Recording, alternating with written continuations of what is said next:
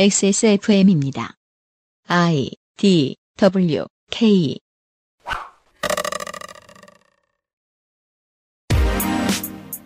그 아실의 유승균 PD입니다. 연초에 전혜원 기자가 일본에서 많은 인터뷰를 진행했는데요. 응해주신 분들은 12구 참사에 대해 너무 자주 닮았다, 똑같다는 말을 하셨다고 합니다. 23년 2월 첫 그것은 알기 싫다에서 그분들의 이야기를 들어보겠습니다.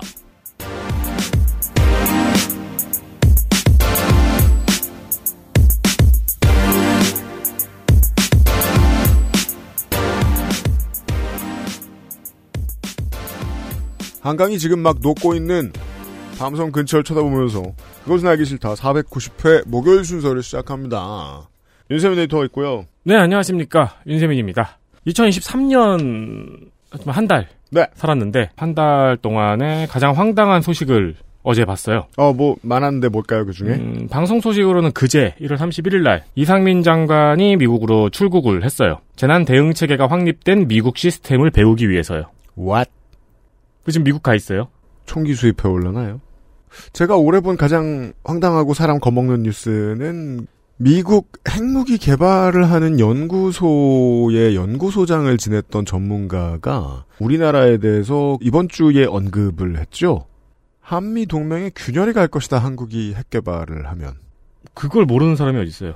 한국인들이 생각하는 것보다 훨씬 큰 일이다. 네. 음, 대체 어디에서 핵실험을 할 것이냐 같은 지적을 하고 갔는데 에, 한국 보수가 전혀 두려워하고 있지 않다는 겁니다. 음. 10년 전에 얘기했나요? 한국 보수는 결국 NL과 모든 점에서 비슷하게 될 거라고요?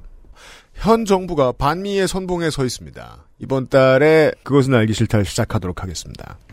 어떤 이슈는 되게 흥미롭고 보도할 때 맨 위에 올리는 게 아무 문제도 없는데 딱히 뭐 많은 걸 변화시키지 못하는데 맨 위에 올라가 있는 이슈들도 있습니다. 네. 제가 지난달 기준으로 말할 것 같으면 한국에서는 여당의 전당대회 뉴스가 그러합니다. 어떤 플레이어들이 있었습니까? 대선 경선 때 TV 토론에서 공개적으로 천공 이야기를 꺼내셨던 분이 있죠. 대통령이 가장 싫어하는 상황, 즉 자기를 쪽팔리게 만들었던 음. 유승민 전 의원이 있습니다. 이 사람은 커리어상 결국 청와대하고 각 세워서 내가 뭐 잘된 적이 있나 싶은 자괴감이 들 때입니다. 네. 이름은 좀 높아졌습니다. 박근혜 정권 당시에. 근데 그걸 그렇게 고마워할 땐 지났습니다. 스타가 된 지 오래돼서요. 당을 새로 만든 적이 있죠. 대선 주자도 해봤죠. 근데 돈은 돈대로 나갔을 것이고. 음. 옛 여당처럼 인기가 올라가지도 않고. 중앙이나 지역에 원래 알던 유력자들이 자기를 보는 눈빛이 달랐을 겁니다. 그렇죠. 여당에 있을 때에 비해서. 미디어에서도 여당 때만큼 많이 다뤄주지도 않았습니다. 특히나 마지막으로 새로운 보수당으로 당명 변경했을 때는 그걸 아는 사람이 드물 정도였습니다. 네. 추웠던 바른미래당 시절에 그런 것에 놀랍니다. 이런 사람들은 권력이 이유도 알 수 없이 사라져가는 그 공기를 느끼거든요. 그때 엄청나게 두려움에 떱니다. 그걸 뚫고 살아남을 용기가 만약에 있었죠? 그러면 지금 국민의힘이 안 있었을 거고 계속 바른미래당이 살아 있었을 거예요. 그렇죠. 예.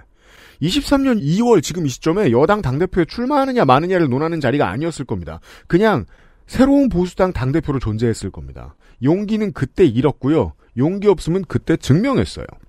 복당한 의원들은 다 그렇죠. 이준석 탈당 창당에 대한 이야기가 돈 적이 있죠. 작년 추워질 때쯤에.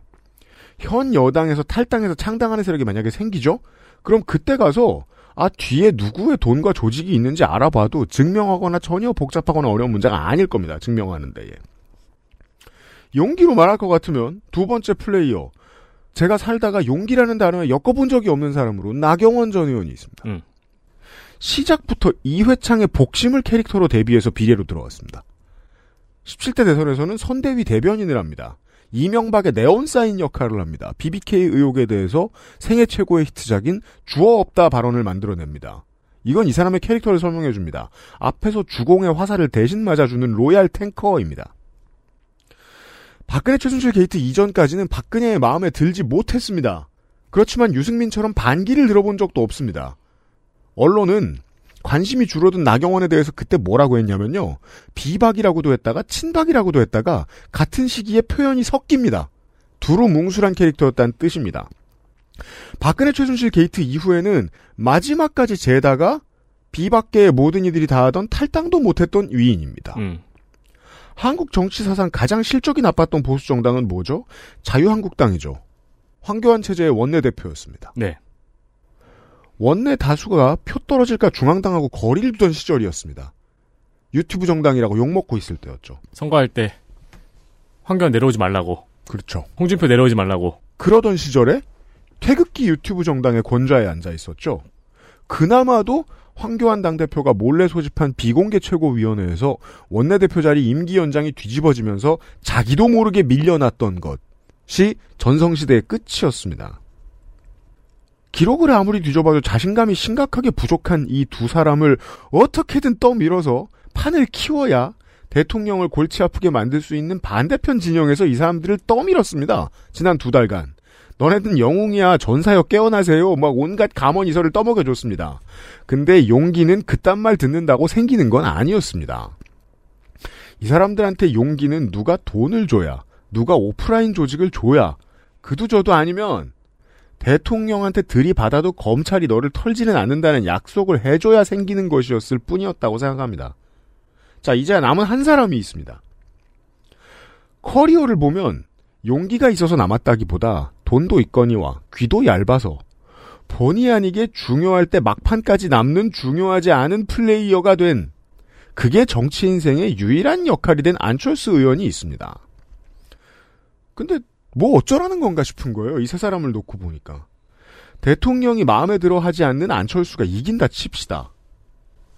이 무식한 검찰 정부가 공천권을 막 행사하게 두겠느냐. 이준석 전 대표 때 써먹은 방법 있죠. 사실 확인이고 뭐고 여러 가지 말을 섞은 다음에 징계 관련 소집을 하고 최고위원들 몇 사람이 물러나는 척을 하면서 직무정지를 하고 비대위를 하고 네. 그도 아니면 현재 야당 대표한테 써먹고 있는 수법을 써도 되죠. 아무 말을 엮은 다음에 소환조사하고 포토라인에 세우고. 네. 예. 그러면 2033년에는 네. 다시 민주당이랑 합당을 하겠죠. 뭐예요, 그게? 원래 여기 있었잖아요. 네. 그럼 민자당이 되겠네요. 네. 스캐빈저들이 가서 여론조사로 안철수 대표에 대한 구속수사 타당하다고 보십니까? ARS하고 막 그럴 수도 있어요. 네. 내년 말이나 내후년 초에 전당대회 한 번이 아니라 열 번을 줘도 대통령실은 공천권을 찾아올 겁니다. 절 믿어주세요. 그러니까 여러 가지 뉴스를 읽는 게 너무 피곤하다라고 생각하시는 분들은 여당 전당대회랑 야당 대표 수사 얘기를 딱 빼놓고 보시면 됩니다. 자, 요 며칠은 말이에요. 저희들이 방송하고 있는 한국의 이야기를 좀 전해드리죠. 가스요금 폭탄 이야기하던 하루 이틀 딱 빼고는요. 쌍방울 회장이 검찰 가서 무슨 얘기를 했고 검찰은 무엇을 확보했고 어떻게 보고 있다가 내용의 전부인 기사들이 신문에도 TV에도 맨 첫 번째였습니다. 뭐 이제 저녁 뉴스나 조간 신문을 보신다면요. 내용이 형편없거든요. 만약에 기자가 뭐 TV에서 1분을 떠드는데 55초가 검찰이 해준 얘기예요. 음. 무엇을 확보했다고 전해졌습니다. 누구를 소환할 계획이라고 전해졌습니다. 어디까지 수사가 진행된 것으로 알려져 있습니다. 다 검찰이 해준 말이에요. 나머지 5초는 뭐냐고요? 자기 이름 말하는 거예요. 적어도 제가 경험해본 바로는 일선의 20대, 40대 기자들은요, 제가 만나본 거의 모든 사람들은 모조리 진보적이었습니다. 우리가 우스개 삼아 소개하는 조중동 문의 기자들도 적어도 제가 만나본 사람들은 소수자 인권에 대해서는 똑같은 목소리 내는 사람들입니다. 적어도 제가 믿기로는 20대, 30대에 정규직으로 입사해서 열심히 일하지 않을 기자가 거의 없을 거라고 생각합니다. 네. 사명감이 아예 없이 일할 기자도 없을 거라고 생각합니다. 제가 오늘 지적하고 싶은 하나의 문제는 그 기자들을 모아놓으면요. 정치부에서 검찰 베껴쓰기 하잖아요? 그 일 같지도 않은 일이거든요. 다른 기자들이 하는 일에 보면. 근데 그런 일 같지도 않은 일 하는 기자를 최소 무시하지 못하고요. 기자들이. 존재감을 거대하게 보고요. 최악은 부러워합니다. 그것 또한 비슷한 트렌드였습니다. 이번 주에 정말 국내의 중요한 기사들은요. 하이닉스하고 삼성이 적자 전환했습니다. 네. 관련된 시장 상황과 예측 기사들이 쏟아져 나왔습니다. 성의 있는 기사들이 많습니다. 성서공단 화재가 있었습니다. 대구발 중요한 기사들이 많습니다. 그리고 12구 참사 국조 최종 정리를 했고요. 새로운 사실들이 몇 가지 나왔습니다. 더 큰 문제, 그, 피부에 직접 다가오는 건 뭐 있죠? 국민연금 가입 연령 상향, 납입금 상향입니다. 네. 여기에 대한 분석도 중요합니다. 그 어떤 이슈들도요, 검찰 수사 받아 쓰는 것보다 훨씬 어렵고 고민을 많이 해야 기사가 나옵니다. 그런 귀한 기사 쓰는 기자들이 베껴쓰기 하는 주제에 일면에 나오고 15 땡치면 나오는 제가 보기엔 불공정하게 스팟을 너무 많이 차지하고 있는 정치부 기자들을 좀 멸시해 줬으면 좋겠습니다. 기자들이 만약에 검찰 받아쓰기의 관행을 우습게 보고 거기에서 나오는 이득을 김만배 같은 브로커들을 통해서 취하는데 관심이 없구나라고 느끼면 기존 권력은 기자들을 더 많이 두려워할 겁니다. 충언이었습니다. 자, 그래서 대체 뭐가 더 중요하다는 얘기냐? 사실 이번 주에 제일 중요한 이야기는 세월호 참사 희생자 유가족에 대한 국가배상 판결이 확정됐습니다. 음. 1심에서 판결 나왔던 거는 초동대응 부실, 구조활동 부실로 인한 국가배상. 2심에서 판결이 더, 더해서 나와준 건 국군 기무사가 유족을 불법 사찰한 가해 활동에 대한 위자료. 많지는 않습니다. 이 모두를 정부가 인정하고 대법까지 올리지 않고 배상하기로 결정한 거였습니다. 9년간 노력을 하고 응원하고 한 모든 분들이 낸 결과입니다. 이거 역시 되게 축하하고 또한 위로를 하는데 미디어가 정말 시간을 많이 썼으면 좋았을 거라고 생각을 합니다. 아무튼 하던 얘기. 언론인들이 어떻게 해야 선배들처럼 늙지 않을 것인가. 검찰이 좋아할 말, 부동산업자가 좋아할 말을 써주지도 않네. 선배들처럼 늙지 않나 봐. 내가 만나자고 하면 취재할 거 없으면 안 만난다고 하네? 정말로 아무것도 안 얻어먹네? 받아쓰기만 해줬으면 좋겠는데 기자가 와서 검사한테 그래서 증거가 뭐예요? 주장 말고 증거가 뭐예요? 라고 되묻네 싶으면 권력은 당장 그 기자를 족칩니다. 한두 명이면 족칩니다. 하지만 다수가 그렇게 하면 그때부터는 나머지 권력이 언론 권력을 두려워하게 됩니다. 나머지 권력이 언론 권력을 충분히 두려워하면 행정 미비로 인한 참사가 날 가능성이 많이 줄어들 거라고 저는 믿습니다.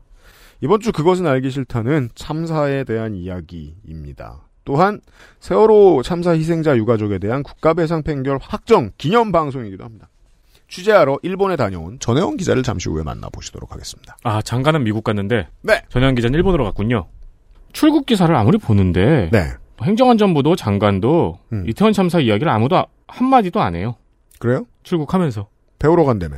어, 이 말만 했어요. 이번 출장을 계기로 미국의 재난안전 관리 시스템을 면밀히 분석해 적극 벤치마킹하고 한미 양국 간 교류 협력도 더욱 확대해 나갈 계획. 야당이 타이밍을 어떻게 보고 있을 것 같지는 어떻게 볼지는 모르겠습니다만은 청취자 여러분이 시원해하실 만큼 어, 이상민 장관이 돌아왔더니 탄핵돼 있더라. 그 정도 속도는 아닐 것 같습니다. 하지만 조만간일 건 분명합니다. 광고 듣고요. 그것은 알기 싫다는 한 번만 써본 사람은 없는 빅그린 프리미엄 헤어케어, 고전의 재발견, 평산네이처 진경옥, 용산에 아는 가게, 컴스테이션, 많이 다른 토마토 맛 토망고에서 도와주고 있습니다. XSFM입니다. calendula꽃 추출물 65%, salicylic acid 6가지 뿌리 추출물, 이 모든 걸 하나로 빅그린 calendula 샴푸. Green 중지성용 탈모 샴푸 빅그린 카렌듈라 진경옥은 물을 타지 않습니다. 진경옥은 대량 생산하지 않습니다. 진경옥은 항아리에서만 중탕합니다. 진경옥은 엄선된 원료만 사용합니다. 진짜를 찾는다면 진경옥입니다. 고전의 재발견 진경옥 평산네이처 스포츠카처럼 강력한 사양의 high-end급 PC. 고가의 장비들을 내 손으로 조립하는 일, 시간과 열정, 꼼꼼함과 치밀함이 필요합니다. 초보라면 부작용으로 몸은 관절염을 얻거나 쿨러는 물이 새게 될 수도 있습니다. 컴스테이션을 고민해 주십시오. 이달의 PC로도 custom 사양으로도 빠르고 견고하게 만들어 드립니다. XS몰과 010-8279-5568 컴스테이션을 만나보세요. 주식회사 컴스테이션 어렸을 때 엄마가 큼직하게 썰어주던 토마토. 하얀 설탕을 듬뿍 뿌려주기 전까진 먹지 않겠다고 칭얼댔지. 설탕은 몸에 좋지 않다고 실갱이하다 결국 못 이긴 척 뿌려주시던 크, 그 단맛과 상큼함의 조화. 내가 좋아하는 토마토는 바로 그 맛이거든. 당분 고민 없이 달달함은 300배. 엑세스몰에서 주문하고 산지에서 직접 받자. 꿀보다 더 진한 스테비아 토마토 토망고.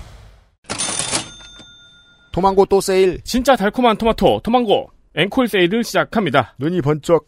설 전에 일주일간 행사를 했었죠. 그때 반응이 좋았어요. 그래서 다시 한번 행사를 합니다. 이번에는 전 제품 최대 30% 세일을 합니다. 요새 좀 많이 하는데 그렇다고 되게 자주 하던 세일은 아닙니다. 그렇죠. 3만원짜리면은 대략 9천원 정도 할인을 받는 거예요. 그렇습니다. 네, 30%면 커요. 많은 양을 구매해도 순간 순삭이니까 별 부담이 없어요. 주변 사람들하고 나눠 먹기도 좋고 집에서 간식으로 먹기에도 좋습니다. 저 같은 경우에는 이제 제일 좋아하는 최애 다이어트식이 토달복이에요. 아, 좋죠. 네, 거기에 이제 뭐 설탕이나 좋죠. 간장 살짝 해가지고 먹는 거 좋아하는데 중국 요리 느낌이에요. 맞습니다. 그 실험 삼아서 아 너무 음. 달것 같은데 하면서 실험 삼아서 토망고로 해봤어요? 토망고를 해봤거든요. 음. 진짜 맛있어요. 하하. 간장 살짝 넣고 맞추면은 네.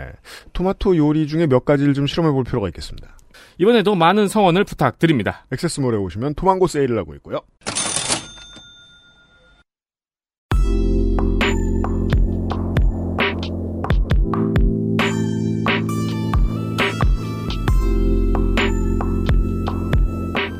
중장거리 필드 취재 전혜원 글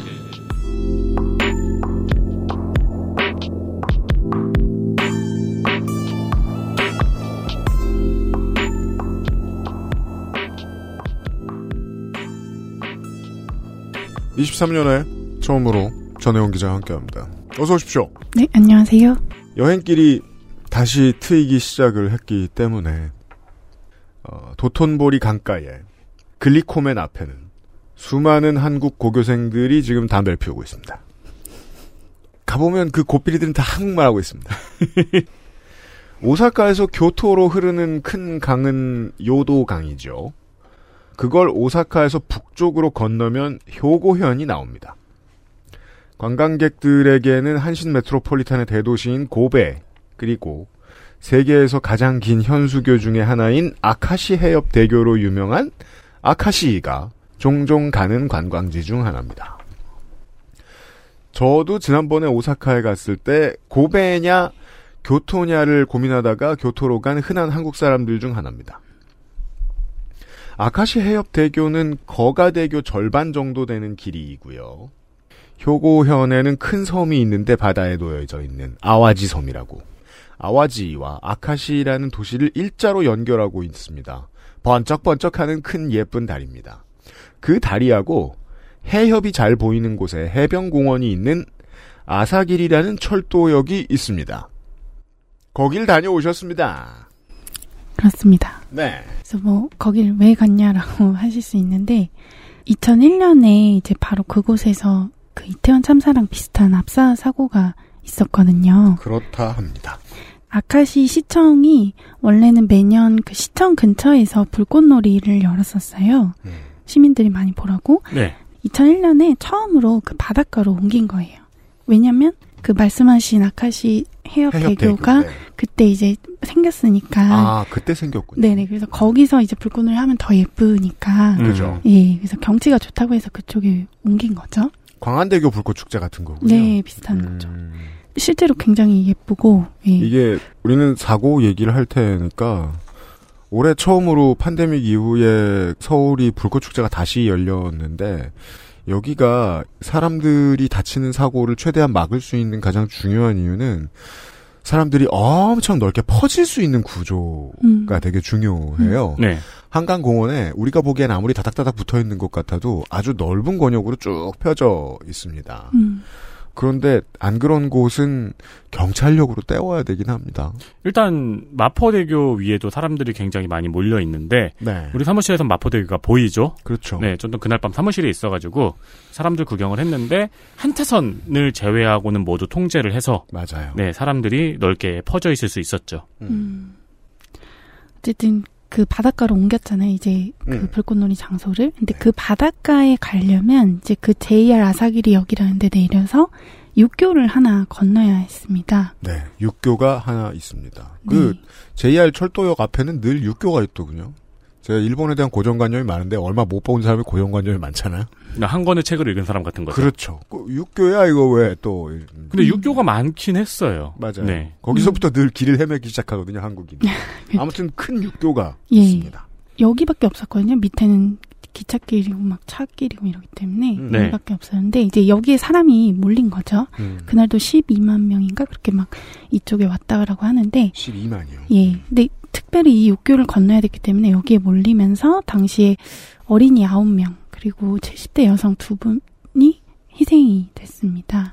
어린이와 노약자였습니다. 예. 그 당시 이제 그분들도 우리처럼 유족회를 결성을 했고 음. 이후에 민영사 재판이 이제 15년에 이르는 과정이었어요. 그거를 15년이요. 예, 굉장히 길어졌죠. 이따가 설명을 드릴 텐데. 알겠습니다. 네. 그리고 나서 이제 작년 7월에 음. 참사 21년 만에 이제 그간의 과정을 쭉 담은 책을 냈습니다. 2001년 사고를 겪으신 분들이 2022년에 그간의 이야기를 담아 책을 내셨다. 어, 이거는 2022년에. 네, 네티즌님이 말씀해 주신 오음진리교 테러 음, 사건에 대한 재판 싸움이 네. 다시 생각이 나네요. 얼마나 오랫동안 싸워왔는가 이들이. 그렇죠. 음. 예. 20년, 21년. 그렇죠. 그리고 그게 이제 7월이었잖아요. 음. 근데 그 세 달 뒤에 이제 한국에서 이태원 참사가 난 거죠. 음.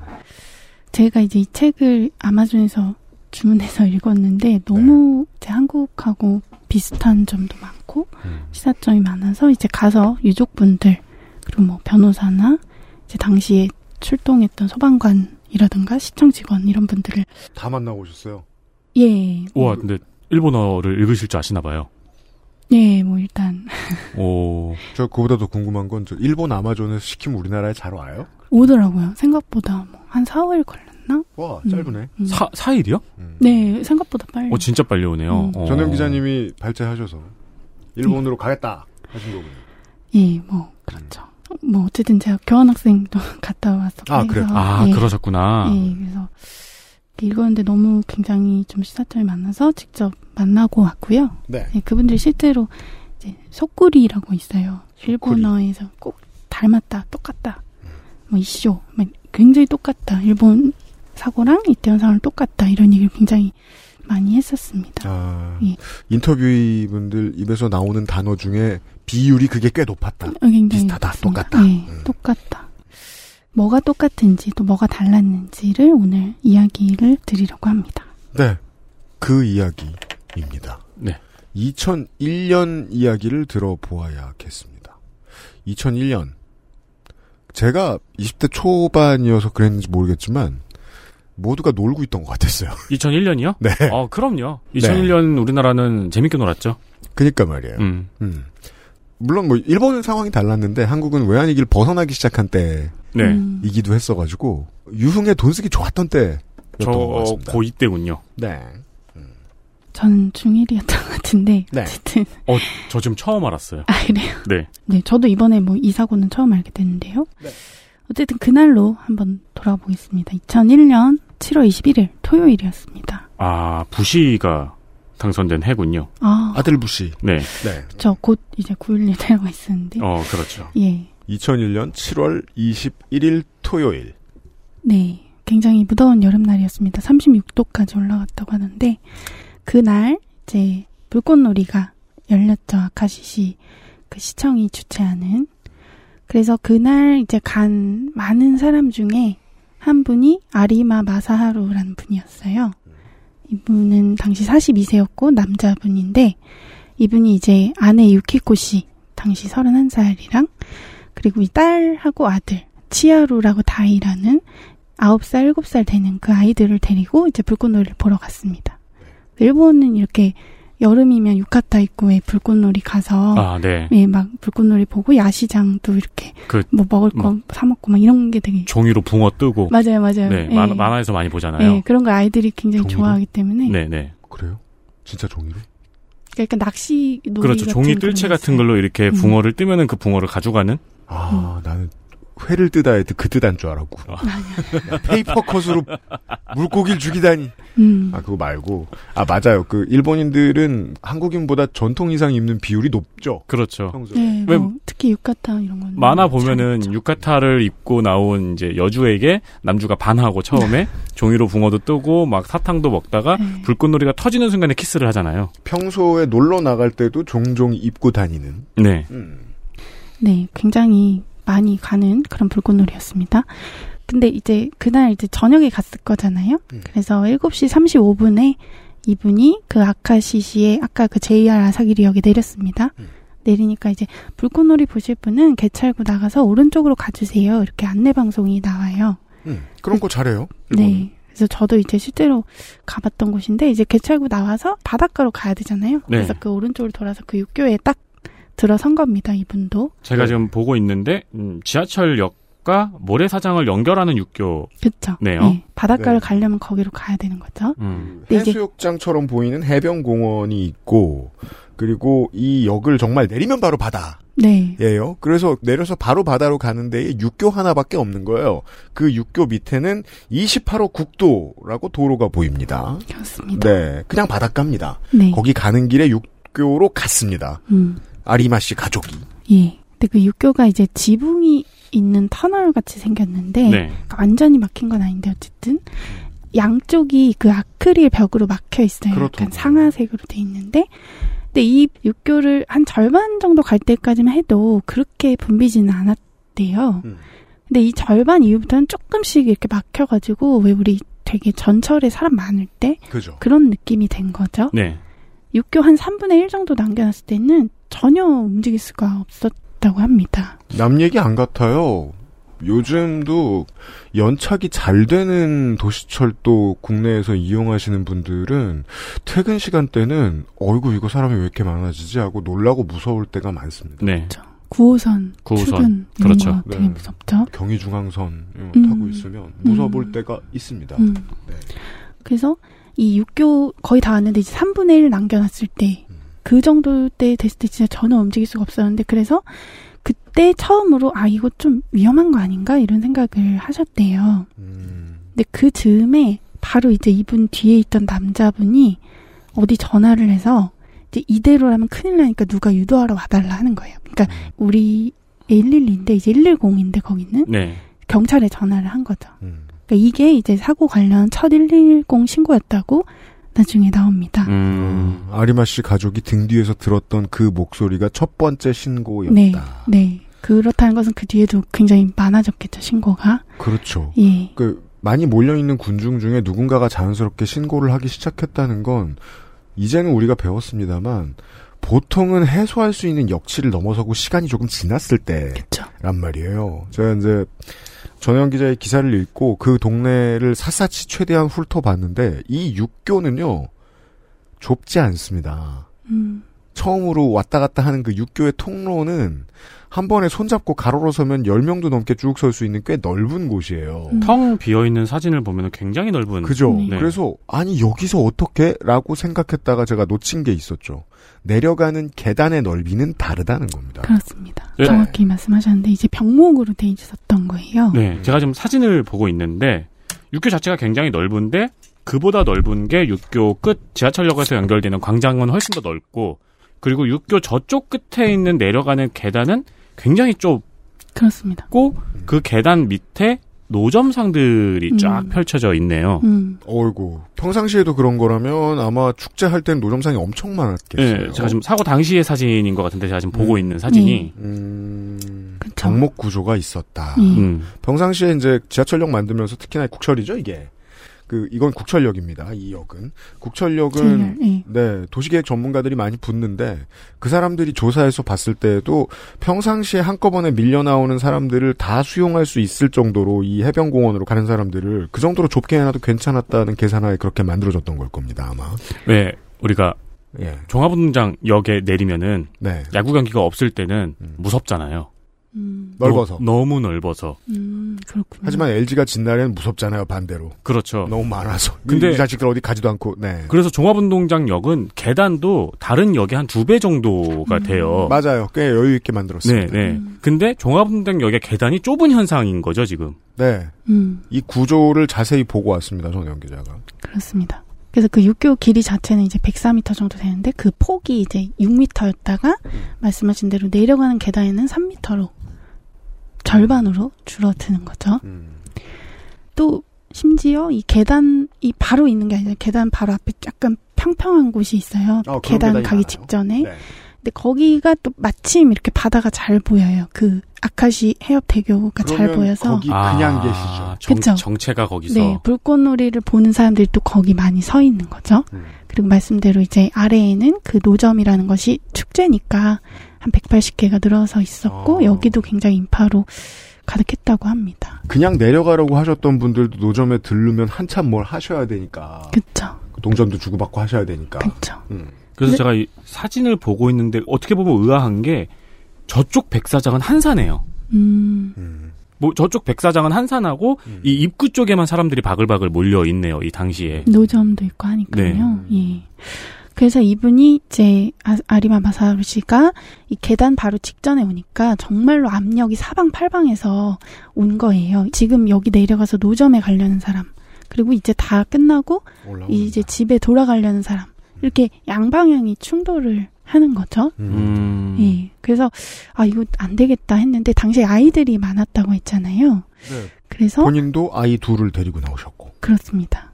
근데 당시 그 육교 길 따라서 쭉 이렇게 철제 난간이 있어요. 네. 그게 그러니까 성인의 허벅지 정도 높이 되는 쪽에 이렇게 난간이 쭉 있는데 이제 그 난간하고 이 아크릴 벽 아까 육교를 감싼 벽 사이에 그 공간에 아이들을 좀 넣어서 그 어른들이 그거를 이렇게 마크하듯이 한 명씩 이렇게 뭐 힘으로 팔 힘으로 감싸면 버티면. 네네네. 예. 그렇게 버티면 좀 이 아이들을 지킬 수 있을 거라고 생각을 한 거예요. 그 어른들이 누가 먼저랄 것도 없이.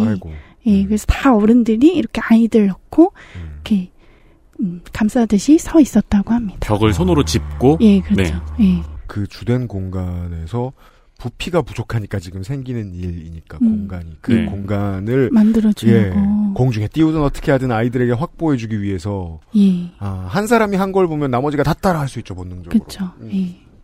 근데 이게 역에서 나오려는 사람들 압력이 조금 더 강해진 거예요. 그죠. 저녁 아직 8시 됐는데 한참 빠져나오고 있겠죠. 그쵸. 게다가 이제 한 8시 반쯤에 불꽃놀이가 끝나거든요. 음. 그럼 끝나면은 더 내려갈 거잖아요. 이제 노점이나 이런 거를 보려고. 그렇죠. 예.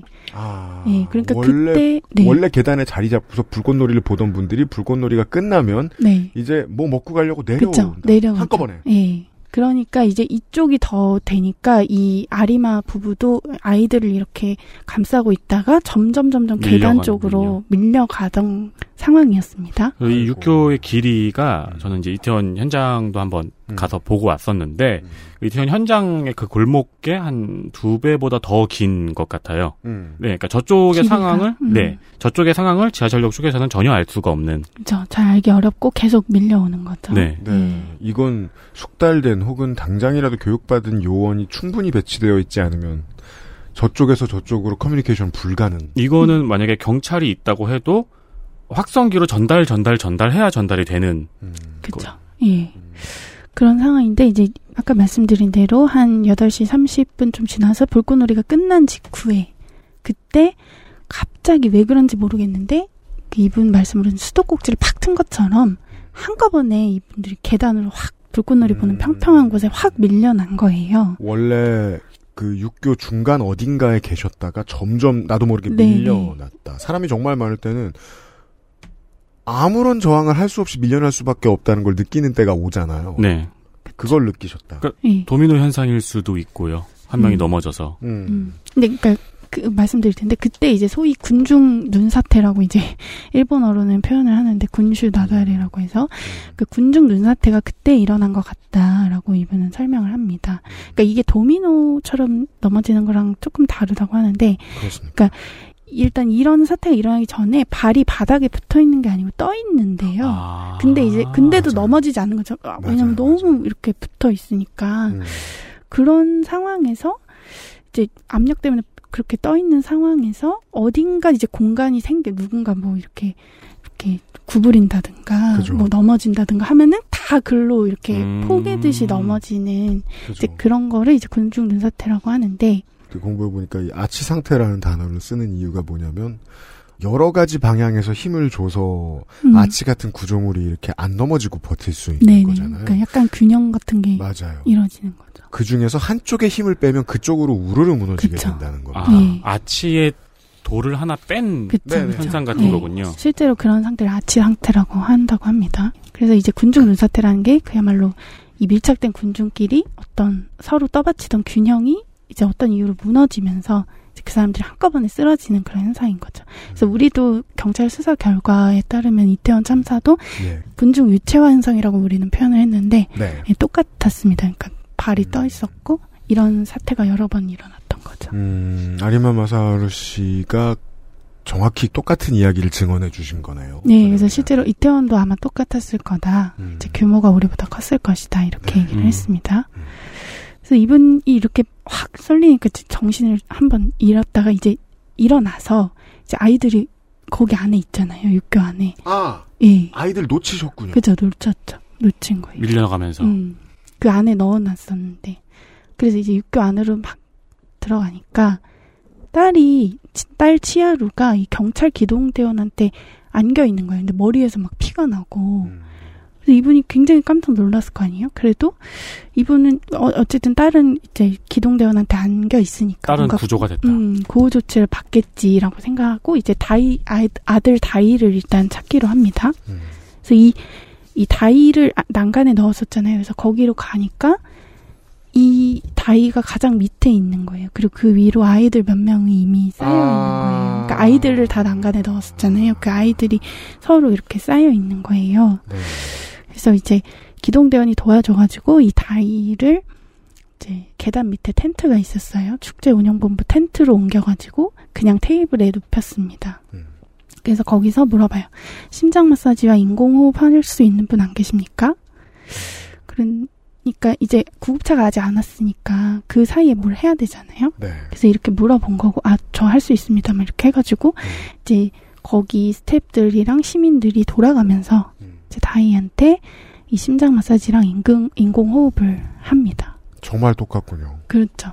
시민들이 나서서 네. 인공호흡을 할 우리도 했던 이- 인력이 모자라니까 인공호흡 할 수 있는 분 안 계시냐, 이거 할 수 있는 분 안 계시냐, 이렇게 했었잖아요. 그리고 이렇게까지 사람이 밀집된 곳은 차도 많이 들어가 있고 구급차 오는 거 쉽지 않은 것도 똑같았을 겁니다. 그렇죠. 맞습니다. 정확히 그렇습니다. 그, 그 육교 건너편에 구급차가 주로 있었는데, 이쪽으로 오기가 힘들었대요. 사람이 워낙 많으니까. 차가 제일 힘든 게 유턴입니다. 가장 빡빡할 때. 그렇죠. 음. 중간에는 아주 긴 음. 도로가 있고 음. 한 8차선, 4차선, 8차선 좀 되는 것 같은데 네.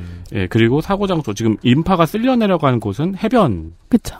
그리고 제 상식대로라면 일본도 우리나라 마찬가지로 국도면 당연히 유턴할 수 있는 곳도 없거나 드물 것이고. 그렇죠. 예, 그러면 갑자기 하려고 그랬을 때 차들이 놀라서 못 비켜줬을 가능성도 음. 있고요. 음. 그래서 구급차가 온 게 거의 한 시간 가까이 걸려서 네, 온 거죠. 이미 시간이 많이 지났죠. 아, 한 시간이면 그래도 또 너무 늦은 감도 있네요. 음. 아무리 다 이해를 해주려고 해도. 음. 그쵸. 그래서 이제 이 아내 유키코 씨가 이제 이 다이를 데리고 탔는데 또 구급차가 출발도 잘 안 하는 거예요. 그래서 음. 나중에 병원에 도착한 거는 밤 11시 15분. 크리티컬하게 이제 상처를 외상을 외부 압력에 의한 상처를 입고 나서 3시간은 된 거예요. 그렇죠. 뭐 사고가 이제 한 8시 50분 정도 네, 난 2시간 건데 반. 7, 7살짜리 아이가. 예. 그래서 이제 이 다이는 사망 선고를 그때 받았고요. 음. 같이 실려간 또 생후 5개월 된 여자아이가 있었는데 이 아이도 일주일 뒤에 숨졌습니다. 아이가 둘 다요. 음, 네. 그이 아이는 그러니까 이제 이 아이는 이 마사하루 씨는 남아 있잖아요. 그래서 다이랑 아내를 보내고 어쨌든 딸 치아루를 찾아야 될 거 아니에요. 그래서 육고에 남아서 찾는데 아무도 치아루가 어디 있는지 모르는 거죠. 아. 음. 예. 그래서 이 육교 밑에 경찰관이 있길래 아, 전화번호를 좀 알려주고 아 혹시 만약에 어디 있는지 좀 알게 되면 알려달라 연락을 달라 이렇게 했습니다. 그리고 이분이 이제 할 수 있는 게 없으니까 이렇게 집으로 가다가 전화가 왔어요. 음. 그 경찰관이 아, 어디 옮겨졌는지 모르겠는데 지금부터 말하는 몇 개 병원 중에 있을 겁니다. 이렇게 얘기를 하- 했습니다. 이것도 똑같네요. 그러니까요. 어느 병원에 어떻게 실려가는지를 모르는 게 이제 유족분들의 가장 지금 큰 그 의문인데 해당 시스템이 작동을 안 했군요. 예, 뭐 그리고 알려주는 그런 것도 없었던 거죠. 음. 그래서 이제 이 아리마 마사루 씨의 여동생하고 조카들이 병원에 전화를 돌려봐도 병원도 너무 패닉이니까 부상자도 엄청 많잖아요. 그래서 이 모릅니다. 그런 애가 있는지 모르겠다 이렇게 하니까 결국은 이제 병원을 하나하나 돌게 됩니다. 근데 이제 첫 번째 병원에는 없었고 이제 두 번째 병원에 있었는데요. 이 긴 의자에 이제 치아루가 눕혀져 있었는데 굉장히 아, 네. 병실 모자랐다는 것도. 음, 뭐, 그, 그 끝나고 어떤, 이렇게, 보내는 곳에 눕혀져 있었나 봐요. 근데 이제 머리카락이 굉장히 피로 끈적끈적하게 되어 있었대요. 그리고 이제 목이랑 팔에 좀 멍 같은 게 되게 심하게 들어 있었다. 아무도 옆에 있어주지 못한 상황에서 그렇게 실려간 거죠. 그래서 오후 9시 반쯤 그 병원으로 옮겨진 치아루도 역시 이 사망 판정을 받았고요. 아, 큰딸도. 예. 치아루랑 같이 그 아이 세명이 실려왔었는데, 그들도 모두 숨졌습니다. 그래서 그, 여기서 숨진 아이가 0세에서 9세, 아이 9명, 그리고 이제 70대 여성 2명이 그날 육교에 있다가 이제 희생이 됐습니다. 음, 말 그대로 어린이와 노약자부터 그렇게 됐습니다. 네. 예. 네. 이게 정말 순수한 물리력이거든요. 음. 사람들이 많이 몰려 있을 때는 그렇게 순수한 물리력이 서로를 계속 밀어내는 장에서는 어린이와 노약자에게 이런 일이 생기는 당연한 귀결이 나와 버렸네요. 저 이번에 이태원도 여성분들이 좀 많이 네. 희생이 됐었는데요. 네, 모여 있는 군 중에 이제 연령 구조만 다를 뿐, 음. 이 행사 특성상, 음. 이 이벤트 특성상 그 외에 원칙은 동일하게 적용이 되어 있는 걸 알 수 있습니다. 그렇습니다. XSFM입니다.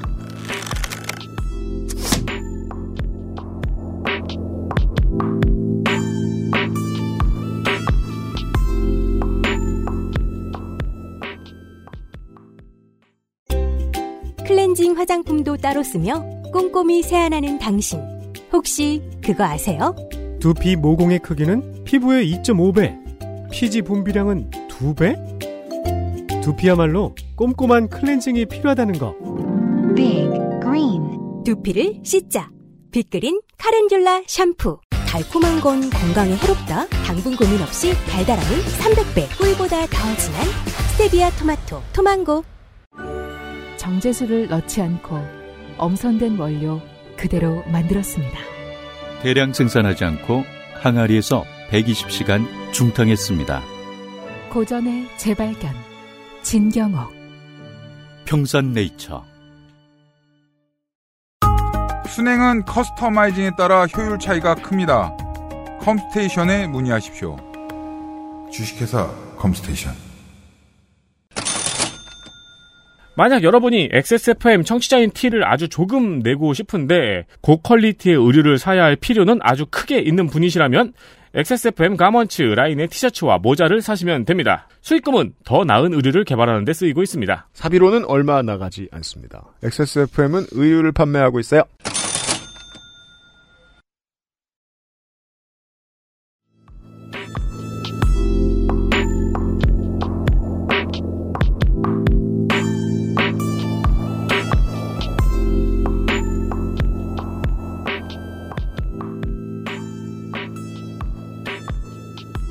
이번 참사가 나오고 주변 친구들이 이제 자기가 비슷한 경험을 해본 적이 있다고 말한 사람들이 다 여의도 불꽃 축제 때 어. 지하철역이었거든요. 아. 그때 음. 진짜 땅에서 뛰어도 떠 있는 경험을 음. 했었다. 진짜 위험한 상황이에요. 예. 그때는 그냥 그- 다행히 아무 일도 없었기 때문에 어. 사람이 많고 너무 신기한 경험이다. 고생스럽게 빠져나왔다. 근데 지금 와서 돌이켜 보면 너무 끔찍했다라는 음. 말을 그 친구가 했는데 그래서 올해 같은 경우에는 무정차 통과를 했죠. 음. 불꽃놀이 하는 동안에. 네. 예. 근데 지금 이 상황을 보니까 뭐 우리도 늘 무정차 통과를 했던 건 아니지만 이 구조상 당연히 무정차 통과를 했어야 됐던 상황이 아닌가 싶네요. 지하철역 구조상. 음. 그러게 말입니다. 에디터 말하니까 기억났어요. 이태원역 되게 좁아요. 음, 네. 다른 보통의 또 이제 그 5, 6, 7, 8이 다 그런 경향이 있긴 있습니다만 서울 지하철이 1, 2, 3, 4보다 훨씬 좁은데 음.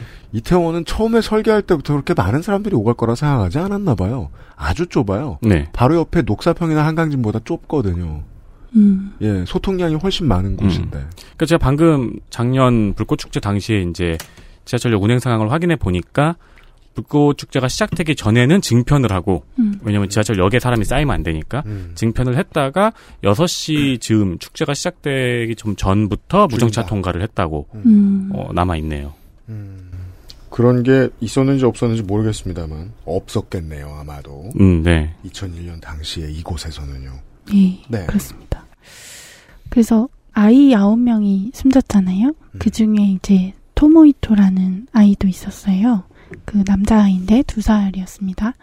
아버지가 이제 시모무라 세이지 씨라는 분인데요. 음. 이분이 당시에 이제 43살이었어요. 마흔 하나에 얻은 아들, 두 살 아들. 음, 둘째 아들이었습니다. 이 아들의 장례를 치르면서 이 시모무라라는 분이 이제 아이 관옆을 지키고 있다가 신문 기사를 우연히 본 거예요. 시모무라 세이지 씨도 만나고 오신 거죠. 네네. 네. 근데 이 신문을 보니까 아, 갈색 머리의 어떤 젊은이가 뭔가 소란을 피워서 이 압사 사고가 일어났다더라 이런 식으로 써 있는 거죠. 신문 기사가 뭐 며칠 뒤겠죠. 그렇죠.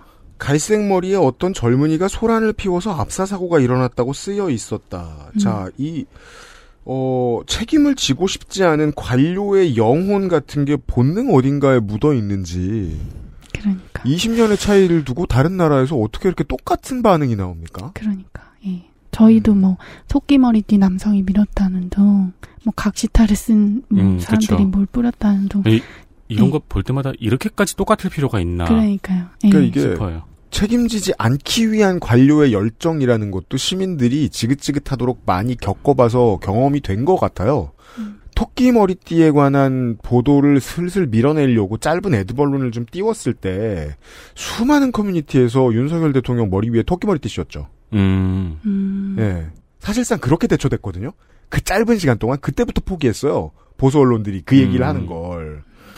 근데 2001년 때는 일본에는 커뮤니티가 그렇게 활성화되지도 않았을 것 같고 저는 음, 네. 20년대만큼. 음, 그쵸. 이분이 근데 목격한 바로는 전혀 네. 달랐거든요. 오히려 이 젊은이가 육교 아까 지붕이 있다 했잖아요. 약간 네. 반 정도 뚫린 거기 올라가서 막 어 여기 문제 있다 막 이렇게 소리치고 막 사람들 올려서 구하려고 하고 막 이랬던 사람인 거예요. 오히려. 그러니까 아. 제가 지금 기사를 보고 있는데 아까 육교 사진을 보면은 지붕 쪽에는 이렇게 격자무늬로 철골 구조물이 그쵸? 있었더라고요. 네, 약간 이렇게. 네, 그래서 제가 아까 잠깐 생각을 한 게 여기서 사람을 끌어올릴 수 있지 않았을까라는 생각을 음. 잠깐 했었는데 근데 끌어올려도 둘 데가 없어요. 계속 그 매달려. 되게 위험하죠. 네. 왜냐면 밑에는 기차가 지나다니고 네. 되게 위험한 곳이. 근데 이제 이때는 어떤 청년이 보도교 천장에 올라가서 소란을 부추겼다라는 소문이 퍼졌는데 음. 실체는 이 청년이 플라스틱 벽을 뚫고 지붕에 올라가서 사람들에게 위험성을 알렸다는 기록이 있네요. 그렇죠. 이것 때문에 이제 뉴스에도 나오면 이렇게 됐는데.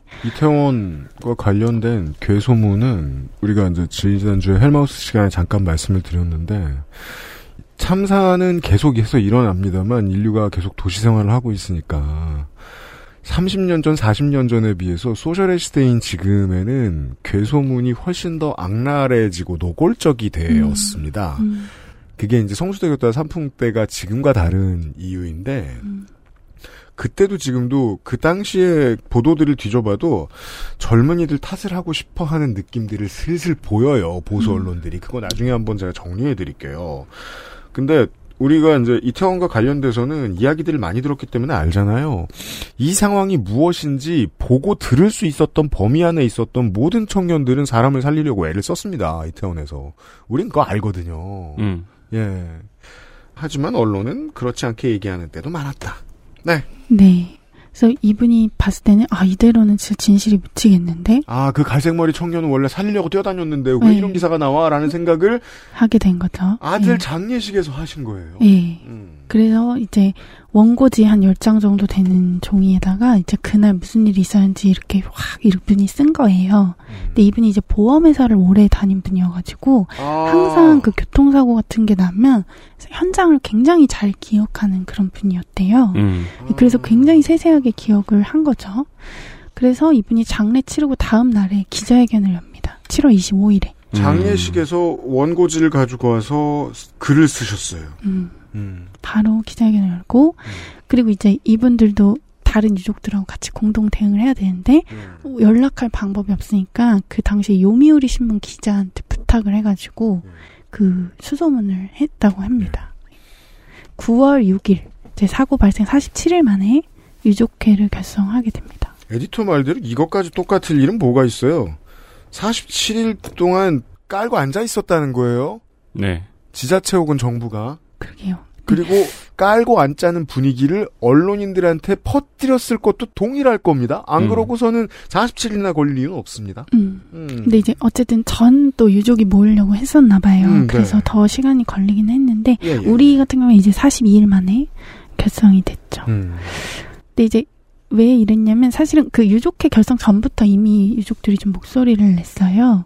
그 당장 대응할 일이 있었던 건데요. 이 사고 발생 12일 뒤인 8월 2일에 이 불꽃 축제를 개최한 게 결국 아카시 시청이잖아요. 네. 그래서 이 시청이 사고조사위원회라는 걸 발족을 합니다. 사고조사위원회. 네. 그러니까 이게 뭐냐면 경찰 수사는 별개로 어쨌든 뭔가 독립성과 전문성을 가지고 사고를 조사하는 그런 기관인데요. 네. 일본에서 이제 항공사고나 철도사고 같은 게 났을 때 이제 이런 걸 설치하게 되어 있어요. 아. 네, 수사권은 없지만 뭐 조사를 하는 조사하는, 거죠. 네, 예. 음, 조사위원회가 자동으로 설치되도록 제도가 있군요. 항공이나 철도에는 있었어요. 근데 음. 이제 압사에 이런 걸 설치해야 되는 의무는 당시에도 없었는데 아카시 시청 간부가 그렇게 판단을 했다라고 합니다. 음. 아마 약간 이제 경찰의 책임도 있을 수 있는데 경찰이 수사를 하면 뭔가 너무 경찰에 좀 유리하게 나오지 않을까 뭐 이런 판단도 있었던 것 음. 같고요. 그래서 그 여섯 명으로 구성이 되는데 법학, 뭐 위기관리, 재해 구급의학, 뭐 건축 인간공학, 도시 방제 뭐 이런 각 분야의 전문가 여섯 명으로 구성이 됐습니다. 딱 봐도 이가 빠져 있죠. 당사자가 없습니다. 예, 그렇죠. 유족들로서는 굉장히 불안할 수밖에 없죠. 네. 주체자가 이걸 하는 거니까요. 네, 시는 경찰이 하는 게 불안해서 이런 걸 만들었을지 모르겠지만 사고를 당한 입장에서는 시가 지들끼리 하는 게 더 불안할 거요. 음.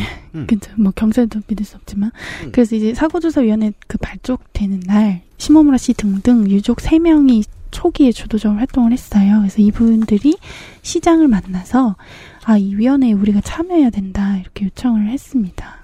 유족 입장에서는 그러니까 시청은 경찰이 하는 게 불안해서 위원회를 발족시켰다고 하지만 유족 입장에서는 시청이나 경찰이나 그러니까요. 예, 네. 그렇죠.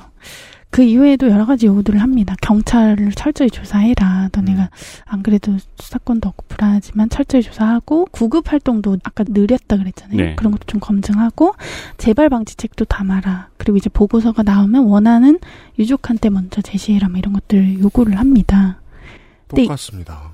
조사가 제대로 이루어지길 바라는 것은 똑같은 거니까요. 음.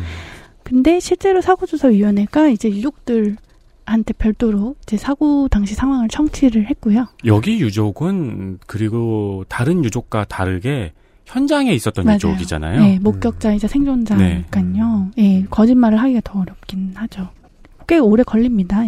다음 해인 2002년 1월 30일까지 조사를 실시하고서 이제 2월 11일에 유족들한테 설명회도 별도로 개최를 하고요. 이때 이제 모든 조사위원들이 나와서 유족들 질문을 받습니다. 이렇게 해서 이제 사고 반년 만에 이 142페이지짜리 조사 보고서가 나옵니다. 근데 이 보고서가 그 이후에 재판이나 이런 과정에서 굉장히 중요한 자료가 되는데요. 네.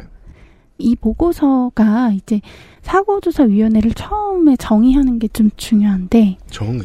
그 사고조사위원회라는 거는 공평성, 중립성, 객관성을 보유하기 위해서 누군가로부터의 지시, 명령, 간섭, 압박 등을 받지 않고 독립되어 직무를 행하는 제3자 기관이다. 딱 이렇게 명시를 합니다. 음. 예. 그렇기 때문에 그 이 당시에 이 아카시 시청이 주최를 했는데 이 경비 자체는 민간 경비 회사에 맡겼었거든요. 근데 그렇다고 해서 민간 경비 회사만 책임이 있는 게 아니라 니네 행사 주최한 아카시 시도 책임이 있다. 그리고 이 구역을 관할하는 경찰도 책임이 있다. 이렇게 명확히 지적을 했습니다. 네.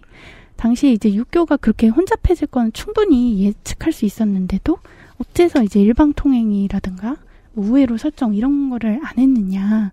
그렇게 안 하고서 무제한으로 군중을 유입시킨 거는 도저히 믿기 어려울 정도로 무모하다. 이렇게 굉장히 강력하게 지적을 했습니다. 사고조사 보고서의 워딩입니다. 도저히 믿기 어려울 정도로 무모하다. 음. 그리고 도저히 믿기 어려울 정도로 무모하게 한 짓 혹은 하지 않은 짓은 12구 참사에 있던 일들에 나온 지적 동일합니다. 동일하죠. 예. 우회로 일방통행. 그렇습니다. 네. 완전히 동일합니다. 그래서 당시에 이미 그 보고서가 이제 사고에 대해서 과학적인 분석도 했는데요. 아까 뭐 여러 가지 그 전문가들이 있다고 했잖아요. 예. 보니까 사고 당시에 그 육교 위에만 6,400명이 있었는데, 자, 저 기사를 읽다 이 부분에서 멈칫했습니다. 아, 그 육교도 넓다고 하면 안 됐구나. 음, 6,400이요. 그쵸.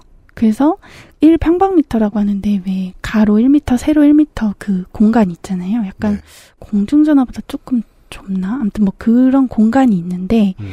그 1평방미터 공간에 최대 13명에서 15명이 있었다라는 거예요. 공중전화 박스에 13명에서 15명. 그거보다 조금 넓은 공간에. 그쵸. 이제 예, 그쵸. 이 믿기 어려울 정도라는 어휘가 동원된 이유가 이해됩니다. 네. 1제곱미터에 13명. 음. 우리가 팔 벌린 게 1m가 넘죠. 네. 네. 그렇죠. 여기서 1m예요, 지금. 그렇죠. 네. 그러니까 굉장히 좁은 공간에 말도 안 되게 저는 정말 지금 들어가 팔을 반만 거죠. 폈습니다. 네. 음. 그래서 이렇게 1평방미터당 한 10명이 넘으면 이런 사태가 일어날 수 있다고 하는데 음. 이제 이태원 참사에서 참고로 이제 1평방미터당 10.74명 내지는 12.9명까지 있었다고 해요. 12명. 음. 아. 그래서 이렇게 되면은 그 한 사람한테 가해지는 압력이 막 500kg도 넘는 그런 상황이라고 합니다. 이미 뭐 아이들이 견딜 수 있는 중량은 절대 아니죠. 그렇죠, 그렇죠, 300에서 500kg 압력을 인간이 무슨 수로. 그렇죠. 예, 예. 그야말로 질식을 하는 거- 막 선체로 이렇게 기절하는 그렇죠. 사람들도 네. 있었잖아요. 똑같이. 왜냐면. 이건 World Strongest Man에 쓰이는 무게지. 음. 음. 평상시 인간 생활에 쓰이는 무게 개념은 아닙니다. 그것도 한 1초 들 때예요. 그렇죠, 1초 그렇죠. 들 때. 음. 네, 근데 이렇게 사방에서 가해지는 압력은 아니죠. 네. 그래서 이 이태원에서는 그런 눈- 군중 눈사태라는 게 한 네 차례 정도 있었다라고 하는데요. 음. 이 육교 사고에서 한두 차례 정도 있었습니다. 그래서 이제 이 보고서가 재발 방지 제언도 담았어요. 음. 어쨌든 이게 시청 근처에서 하다가 갑자기 옮겼으니까 예.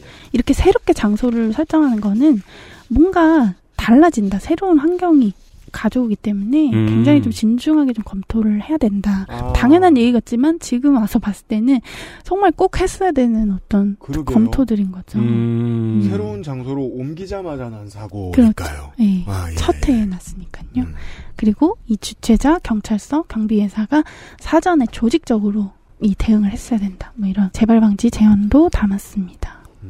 음. 이거는 유족들로서는 기대를 안 했는데 그래도 아, 조사가 잘 됐다. 잘해줬다. 음, 그렇게 좀 판단을 하시더라고요. 아, 인터뷰 해보신 분들의 소감을 음. 들으셨습니다. 음. 음. 근데 이제 문제는 역시 경찰인 건데 이 경찰이 뭘 잘못했어요? 수사권이 없잖아요. 그럼에도 불구하고 아. 사고조사위원회가 이제 경찰의 사실조회 이런 걸 했는데 수사 중입니다. 우리가 열심히 예의 수사 중입니다. 이러면서 이제 조사에 좀 굉장히 형식적으로만 답하거나 이제 거의 응하지 않은 거죠. 우리가 평상시에 생각하는 여론을 움직이는 미디어가 여론을 주도하는 흐름의 답답한 점은 이겁니다. 예를 들면 이제 지난주에 대체 누가 맡겼는지 모르겠지만 여론조사 기관에 누군가가 이런 질문을 해달라고 의뢰했죠. 대한민국이 핵을 보유해도 되겠습니까? 아닙니까? 이 질문을 하는 그 퍼포먼스 자체가 잘못되어 있습니다. 왜냐하면 그것 때문에 가져오게 될 앞으로 결과의 복잡한 점들, 지금 그렇게 할 수 없는 외교의 복잡한 문제들에 대한 이해를 전혀 시켜주지 않고 그냥 우리 집에 인형의 집이 하나 더 있어도 되나요? 우리 집 차고에 컨버터블 차가 한 대 더 들어와도 되나요? 와 같은 동일한 느낌의 질문으로 음. 핵을 보유해도 되냐는 질문을 해버렸거든요. 같은 질문인데 음. IAEA를 탈퇴해도 되겠습니까? 라는 질문과는 너무 뉘앙스가 다르잖아요. 달러를 더 이상 벌 수 없어도 되겠습니까? 같은 질문을 같이 밑에 깔아주고 앞에 한 시간 정도 설명을 해줬으면 좋았을 거예요. 이런 참사의 경우에 여론을 쉽게 움직이려는 보도자료나 정치인들의 메시지가 위험해 보이는 게 이런 겁니다. 사고조사위원회가 기적적으로 지금 2001년의 사고에 대해서 얘기를 하면 기적적으로 아주 좋은 조사를 했다고 치죠. 전혜영 기자가 지적한 대로 이들에게 사법권이 없다는 게 이 사람들이 조사를 잘했다는 것보다 훨씬 큰 문제고 음. 사법권을 가진 기관이 조사위원회의 조사 내용에 협조를 제대로 해주지 않는다는 게 훨씬 큰 문제인데 만약에 언론에서 혹은 정치인들이 시의 정치인이든 중앙의 정치인이든 조사를 잘했으니 잘 됐습니다. 끝 해버리면 피해자 주변 사람들과 피해자의 고통은 이때부터 영원히 시작입니다.